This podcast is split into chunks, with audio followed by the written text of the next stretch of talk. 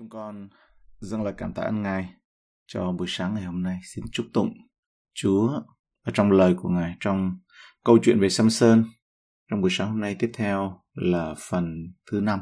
Nguyện xin lời Chúa là ngọn đèn cho chân chúng con và là ánh sáng cho đường lối của chúng con. Trong danh Chúa Jesus Christ. Amen. Chúng ta đã đi qua bốn phần, còn hai phần nữa về câu chuyện của Samson. Phần 5 hôm nay và phần 6 ngày mai chúng ta sẽ quan sát năm bài học của Samson năm bài học đó là bài học một, chúng ta được kêu gọi để sống một cuộc đời thánh khiết. Bài học hai, sự ra đời của samson không chỉ là đặc biệt, mà đức chúa trời có thể sử dụng những tình huống xấu nhất để thực hiện ý định tốt lành của ngài. Bài học ba, bạn được tự do lựa chọn, nhưng bạn không được tự do khỏi hệ quả của sự mình đã làm sự lựa chọn. Bài học 4 chọn một người bạn đời cùng với đức tin của bạn. Bài học 5 dùng sức mạnh của chúng ta cho công việc của Đức Chúa Trời. Hôm nay chúng ta sẽ học ba bài học đầu tiên trong số 5 bài học. Cuộc đời của Samson chứng tỏ khả năng của Đức Chúa Trời trong việc Ngài sử dụng những hoàn cảnh tiêu cực để thực hiện mục đích của Ngài. Chúng ta sẽ học được những điều này qua câu chuyện về cuộc đời của Samson. Bạn có bao giờ nghĩ tại sao Samson được đưa vào trong Hebrew chương 11 không? Đó là một chương của đức tin có vẻ như cuộc đời của Samson chỉ là một giai đoạn của sự bất tuân và ngoan cố nối tiếp với nhau. Chắc chắn chúng ta có thể thấy hợp lý đối với những người khác được đề cập ở trong thư Hebrew 11. Chúng ta thấy nếu mà đưa họ vào thì thấy hợp lý hơn là Samson. Nhưng mà Samson thì thế nào? Nó có vẻ như là một điều khó thực hiện nếu chúng ta càng xem kỹ về câu chuyện cuộc đời của ông. Cuộc đời của Samson tiết lộ cách thức mà Đức Chúa Trời có thể sử dụng sự không hoàn hảo của con người để thực hiện ý định của Ngài. Tuy nhiên, nếu xem xét sâu hơn về trong lời của Chúa, chúng ta sẽ thấy tại sao sứ đồ Phaolô coi Samson là anh hùng đức tin. Mặc dầu cuộc đời của ông là một chuỗi những ngày vi phạm các điều răn của Đức Chúa Trời. Nhưng chúng ta sẽ sớm thấy rằng Đức Chúa Trời Ngài vẫn hoạt động trong cuộc đời của ông. Bài học số 1 Chúng ta được kêu gọi để sống một cuộc đời thánh khiết. Cái tên của Samson có nghĩa là giống như mặt trời. Ông đã được thụ thai một cách kỳ diệu sau khi có một thiên sứ của Đức Giêsu va hiện ra với người mẹ hiếm muộn, bà là vợ của Manoah. Thiên sứ đã chỉ dẫn cho mẹ của Samson về cách họ cần nuôi dạy đứa trẻ. Các quan xét chương 13 câu 4 đến câu 5. Vậy từ bây giờ hãy cẩn thận, chớ uống rượu hay là vật chi say, và cũng đừng ăn vật gì chẳng sạch vì ngươi sẽ có ngén và sanh một con trai. Dao cạo sẽ không đưa qua đầu nó, bởi vì đứa trẻ từ trong lòng mẹ sẽ làm người Nasire cho Đức Chúa Trời. Về sau, nó sẽ giải cứu Israel khỏi tay dân Philippines. Chỉ dẫn đây rất là rõ ràng. Samson sẽ được thánh hiến và trở thành một người Nasire. Ngay từ trong lòng mẹ cho đến ngày qua đời, nó sẽ làm người Nasire cho Đức Chúa Trời. Câu 7 tiếp theo. Rõ ràng là không những Samson không được để cho dao cạo đi qua trên đầu, không được uống rượu và không được ăn bất cứ thứ gì là ô uế. Thiên sư nói với người mẹ như vậy. Và bà kể lại cho chồng rằng ở trong câu 7, nhưng người, tức là thiên sứ có nói cùng tôi rằng, kìa, người sẽ thọ thai và sanh một đứa trai. Vậy, bây giờ chớ uống rượu hay là vật chi say và cũng đừng ăn vật gì chẳng sạch. Vì đứa trẻ đó từ trong lòng mẹ cho đến ngày qua đời sẽ làm người Nasire cho Đức Chúa Trời. Mô tả đầy đủ hơn về lời thề nguyện Nasire chúng ta có thể đọc ở trong dân số ký chương 6. Cả nam và nữ đều có thể thực hiện lời thề nguyện Nasire này. Những người Nasire thề nguyện được mạng lệnh ban cho là không chỉ không được uống rượu mà còn phải tránh xa hoàn toàn các sản phẩm của nho hoặc là cả vườn nho. Điều này được thực hiện để giảm bớt những sự cám dỗ phạm tội. Nhưng mà các quan xét chương 14 câu 5 ấy, thì nói rằng Samson đi xuống Thimna với mẹ mình khi đến vườn nho Thimna. Thấy một con sư tử tơ đến đón gầm hét. Có phải con sư tử gầm hét là báo hiệu của Chúa vì Samson đã vi phạm cái điều răn là vào vườn nho hay không?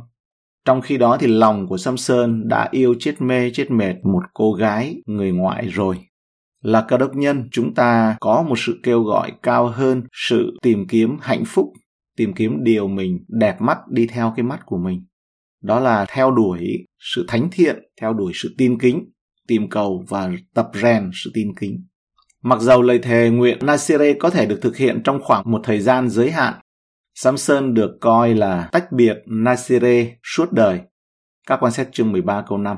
Vì ngươi sẽ có ngén và sanh một con trai. Giao cạo sẽ không đưa qua đầu nó bởi vì đứa trẻ từ trong lòng mẹ sẽ làm người Nazare cho Đức Chúa Trời. Về sau, nó sẽ giải cứu Israel khỏi tay dân Philippines. Ý nghĩa của Nazare có nghĩa là biệt riêng, cách ly. Nazare có nghĩa là được thánh hóa. Giống như là Samson, tất cả chúng ta đều được kêu gọi tách riêng khỏi lối sống của thế gian này. Theo nghĩa thiêng liêng, tất cả chúng ta phải là những người Nazire được thánh hiến và tách biệt vì mục đích của Đức Chúa Trời. Lời thề nguyện Nicere được so sánh với sự bắp tem của chúng ta, được biểu thị biểu thị sự cam kết của chúng ta với Đức Chúa Trời. Sứ đồ Phaolô nói rõ ở trong một Cô-rin-tô chương 6 câu 17 đến 18. Còn ai kết hiệp với Chúa thì trở nên một tánh thiêng liêng cùng Ngài. Hãy tránh sự dâm dục. Câu này nguyên nghĩa là hãy chạy trốn sự dâm dục. Mặc dầu người ta phạm tội gì, tội ấy còn là ngoài thân thể. Nhưng kẻ buông mình vào sự dâm dục, cái chữ dâm dục này có nghĩa là đĩ, đĩ điếm. Có nghĩa là không có giao ước hôn nhân. Còn người có giao ước hôn nhân thì gọi là ngoại tình. Nhưng kẻ buông mình vào sự đĩ điếm ấy, thì phạm đến chính thân thể của mình. Đức Chúa Trời mong đợi cơ đốc nhân sống một cuộc đời thánh khiết. Điều này có nghĩa là quyết dâng hoàn toàn đi theo đường lối Chúa, quyết dâng đầu phục mọi ý muốn Ngài. Roma chương 12 câu 1 đến câu 2. Vậy hỡi anh em, tôi lấy sự thương xót của Đức Chúa Trời khuyên anh em dâng thân thể mình làm của lễ sống và thánh, đẹp lòng Đức Chúa Trời. Ấy là sự thờ phượng phải lẽ của anh em. Đừng làm theo đời này, nhưng hãy biến hóa bởi sự đổi mới của tâm thần mình để thử cho biết ý muốn tốt lành, đẹp lòng và trọn vẹn của Đức Chúa Trời là thế nào. Vì vậy, hãy để tôi hỏi bạn những câu hỏi sau. Câu hỏi thứ nhất, khi nào chúng ta sẽ quyết định và dành 100% tất cả tâm trí, trái tim và sức lực của mình cho Chúa? Câu hỏi thứ hai, đâu là những điều dễ dàng răng bẫy chúng ta và ngăn cản chúng ta hiến dâng tận hiến cuộc đời của mình cho Ngài? Và câu hỏi thứ ba, những người đang kìm hãm hay là những điều, những thứ đang kìm hãm chúng ta, ngăn chúng ta đến với Chúa, cụ thể là gì? Chúng ta là những cơ đốc nhân, không chỉ là cơ đốc nhân trong buổi lễ nhà thờ ngày Chủ nhật. Chúng ta không chỉ là cơ đốc nhân khi chúng ta được những bạn bè trong hội thánh vây xung quanh. Chúng ta không chỉ là cơ đốc nhân khi mọi thứ đang dễ dàng diễn ra theo đúng kế hoạch và rất thuận lợi cho mình. Không, đó không phải là cơ đốc giáo, đó là thế gian. Nếu chúng ta muốn nói rằng chúng ta tin vào Đấng Christ ấy, và cách sống của chúng ta hoàn toàn ngược lại thì chúng ta không phải lừa dối ai khác mà trước tiên ấy đó là chúng ta lừa dối chính mình cái đã. Cơ đốc giáo không chỉ đơn thuần là một công việc mang lại cảm giác thoải mái và bán thời gian, nó đòi hỏi tất cả con người chúng ta 24 trên 7, 24 giờ trong một ngày và 7 ngày trong một tuần. Nó đòi hỏi sự nên thánh. Cuộc sống của một cơ đốc nhân là một cuộc sống vượt qua, thắng vượt Vượt qua chữ này nó có nguồn gốc từ vượt biển, vượt biển đỏ, vượt sông Jordan. Nó không phải là một cuộc sống an phận thủ thường.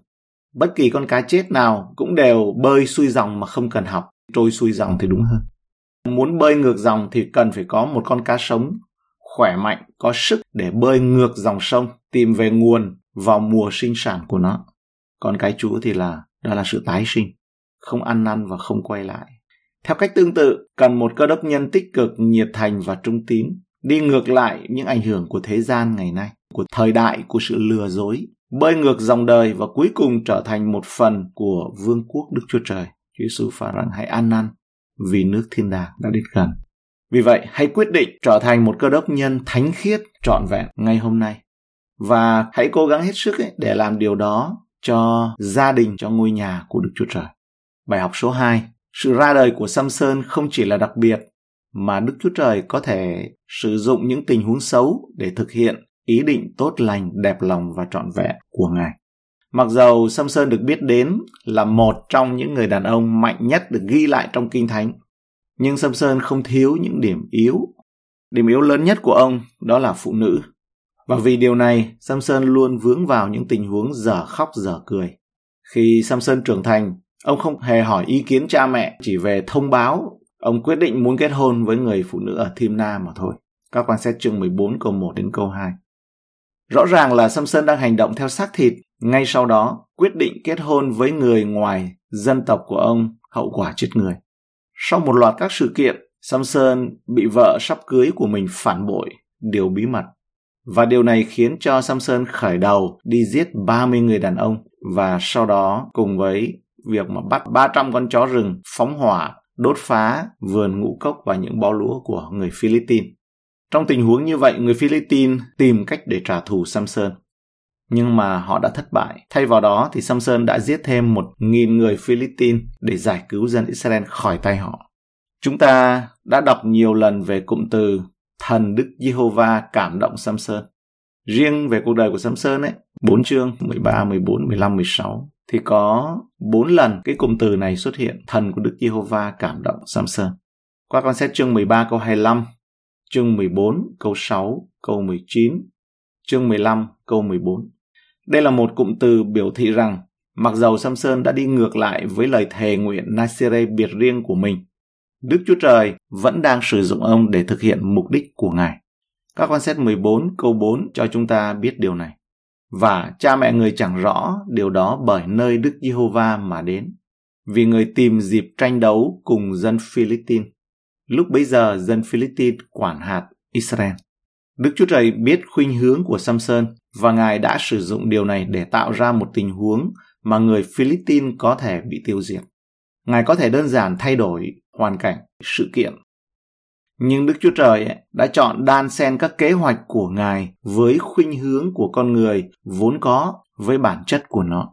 Không thêm bớt, không phô diễn, phô trương. Con người không thể lên trời đem Chúa xuống, nhưng Ngài có thể hạ mình được. Thi Thiên 18 câu 26 nói rằng, Đối cùng kẻ thanh sạch, Chúa sẽ tỏ mình thanh sạch lại, còn đối cùng kẻ trái nghịch, cong queo, cái chữ này có nghĩa rằng cong queo, quanh co, thì Chúa sẽ vật lộn với sự quanh co, Chúa sẽ đôi co với họ. Cái nguyên nghĩa trong bản dịch tiếng Anh là đôi co, có thể dịch như vậy. Như Ngài đã làm với Jacob cho đến khi Chúa đổi tên thành Israel ấy, cho đến khi trẹo cái xương hông. Chúng ta đang nói về việc Chúa có thể hạ mình xuống nhưng mà con người không thể lên trời được. Điều đáng chú ý là Samson có thể chọn một con đường khác để đi. Ông có thể hoàn thành sứ mệnh đặt ra cho mình theo cách mà vẫn đẹp lòng Đức Chúa Trời. Tức là không phải là đi kiếm vợ người ngoại. Nhưng mà nếu mà quanh co ấy, thì Chúa sẽ đuôi co lại. Nhưng mà chúng ta thấy rằng ấy, khi mà Samson bàn với thịt và huyết có nghĩa rằng là quyết trước rồi mới thông báo sau cho cha mẹ hay cho mọi người. Có nghĩa là tặc lưỡi, một đời sống tặc lưỡi, đời sống gọi là người ta nói là khôn ba năm dại một giờ. Gọi là quyết định hấp tấp và phi lý rất là vô lý của Samson hoàn toàn đi ngược lại với điều răn của Đức Chúa Trời và dân sự của ông. Mặc dầu ông bướng ông ngang ông tặc lưỡi kết quả cuối cùng chiết xuất ra cái điều tốt nhất cho ông đó là gì? Ông thành khẩn ông thành thật ông kêu lên với Chúa. Không phải vì tóc mọc mà nó có sức mạnh đâu mà vì sự thành khẩn của ngài trở lại với cái điểm của sự kêu gọi của Chúa sức mạnh lại đến với ông đó là chiết xuất ra điều tốt nhất cho Samson.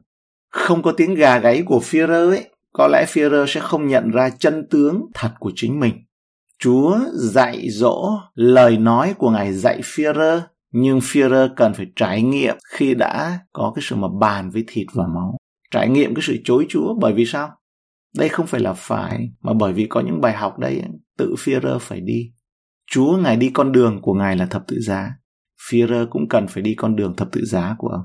Chúa báo trước ông chối Chúa, nhưng ân điển ông bám theo ấy, ăn năn và rất là đau đớn về sự vô tín, về sự vô thần của mình như thế nào. Tại thời điểm này của Samson ấy, chúng ta phải nhận ra rằng bất kể chúng ta đang phải đối diện với bất kỳ điều gì trong cuộc sống này, ngay bây giờ chúng ta nên luôn nhớ rằng Đức Chúa Trời đang ở trong sự kiểm soát hoàn toàn. Ngài quan phòng mọi sự. Ngài là đấng luôn ngự ở trên ngai Ngài vẫn đang tể trị. Mặc dầu Satan đang cai trị thế giới này, như trong 2 Corinto chương 4 câu 4, gọi là Chúa của đời này. Nhưng mà Chúa Giêsu cũng nói, vì Chúa của thế gian này hầu đến, nhưng người không có phần chi nơi ta, không thể có được. Mặc dầu như vậy, nhưng cuối cùng thì Đức Chúa Trời vẫn nắm quyền cai trị cuối cùng. Chúng ta có thể nhận được sự an ủi từ thực tế rằng Đức Chúa Trời có thể sử dụng những tình huống tiêu cực để cải thiện chúng ta. Mặc dầu chúng ta có thể đau khổ, nhưng chúng ta đang đau khổ vì mục đích mọi thử thách chúng ta phải đối mặt trong cuộc sống này đều được Đức Chúa Trời sử dụng để cải thiện tính cách của chúng ta và phát triển tính cách cần thiết để cai trị trong vương quốc của Ngài. Sứ đồ Phaolô nói trong Roma chương 8 câu 28 và chúng ta biết rằng mọi sự hiệp lại làm ích cho kẻ yêu mến Đức Chúa Trời, tức là cho kẻ được gọi theo ý muốn Ngài đã định. không còn nghi ngờ gì nữa. Khi chúng ta trải qua những thử thách nghiêm trọng khiến chúng ta phải tự hỏi tại làm sao, tại sao sẽ có lúc đức tin của chúng ta bị lung lay và chúng ta bắt đầu nghi ngờ và tự hỏi liệu bước đi trong đời sống tin Chúa mà chúng ta đang đi có còn xứng đáng hay không? Mục đích của Đức Chúa Trời đối với cuộc đời của chúng ta luôn lớn hơn những sai lầm khủng khiếp nhất, kinh dị nhất của chúng ta. Đây là con đường mà chúng ta học về sự kính sợ Chúa. Thật ra đó là sự kính sợ Chúa, là khởi đầu sự khôn ngoan. Khôn hồn ấy, chúng ta tiếng Việt gọi là khôn hồn. Thì bớt dạ. Chúng ta đã trải qua loại tình huống này, nhưng tất cả chúng ta phải nhận ra rằng mỗi vấn đề và thử thách mà chúng ta phải đối mặt đều mang lại những bài học mà chúng ta cần phải học. Ngay cả khi chúng ta không hiểu đầy đủ, chúng ta rất chắc chắn rằng chúng ta sẽ đến một thời điểm trong cuộc sống của mình rằng tất cả mọi thứ nó sẽ trở nên ý nghĩa. Có thể là trong suốt cuộc đời này hoặc là trong cuộc sống đời sau. Chúng ta sẽ sớm nhận ra lý do tại sao mọi thứ lại như vậy hoặc là tại sao chúng ta phải trải qua vấn đề như vậy. Bởi vì trong lý giải cuối cùng thì hỡi bạn của tôi chúng ta không phải hỏi câu hỏi tại làm sao, tại sao, nhưng thay vào đó là câu hỏi cái gì. Chúng ta nên học hỏi được những gì qua những thử nghiệm này.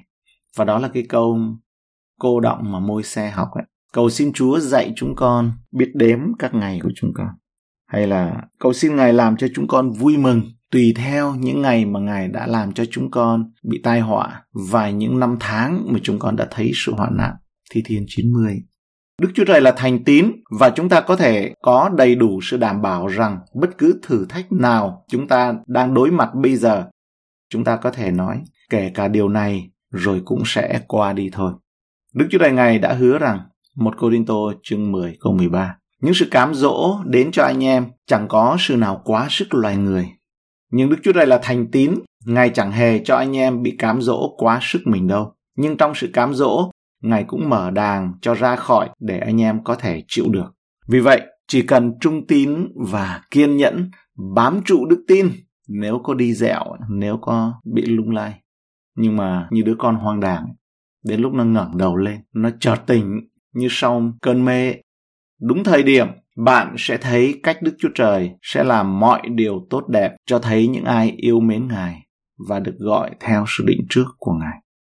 Bài học số 3 bạn được tự do lựa chọn, nhưng bạn không tự do được khỏi hệ quả của sự mình đã làm sự lựa chọn. Đây là điều mà tất cả chúng ta cần phải nhận ra. Đức chúa trời đã cho chúng ta sự tự do quyết định về đạo đức. Điều này có nghĩa là chúng ta có quyền tự do làm bất kỳ điều gì chúng ta thích, cho dù chúng ta có vâng lời ngài hay là không. Mà ngày nay, thời đại của sự lừa dối này dạy dỗ, thậm chí lan vào trong trường học, con người tự quyết định về giới tính một cái hạt nhân cuối cùng của đạo đức mà ngay trong vườn Eden Chúa đã định cho con người thì bây giờ con người muốn đứng vào đấy mà muốn phá cái mật mã đó.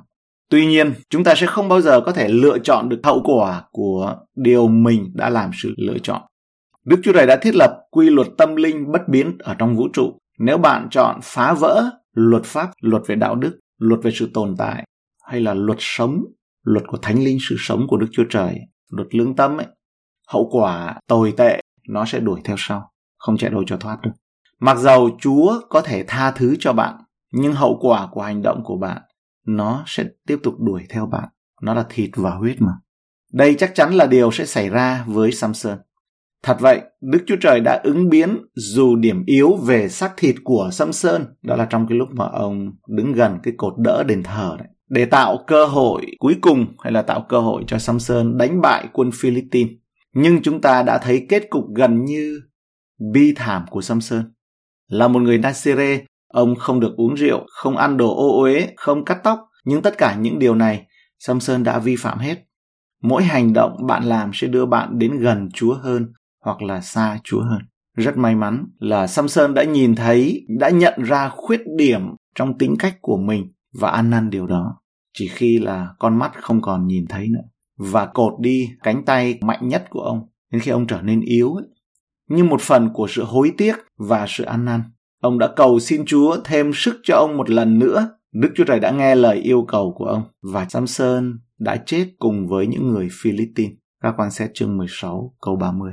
Đức Chúa Trời nhân từ và yêu thương, nhưng đồng thời Ngài là Đức Chúa Trời của sự công bình. Ngài là đấng nhân từ, nhưng Đức Chúa Trời muốn cho chúng ta học hỏi từ những sai lầm của mình.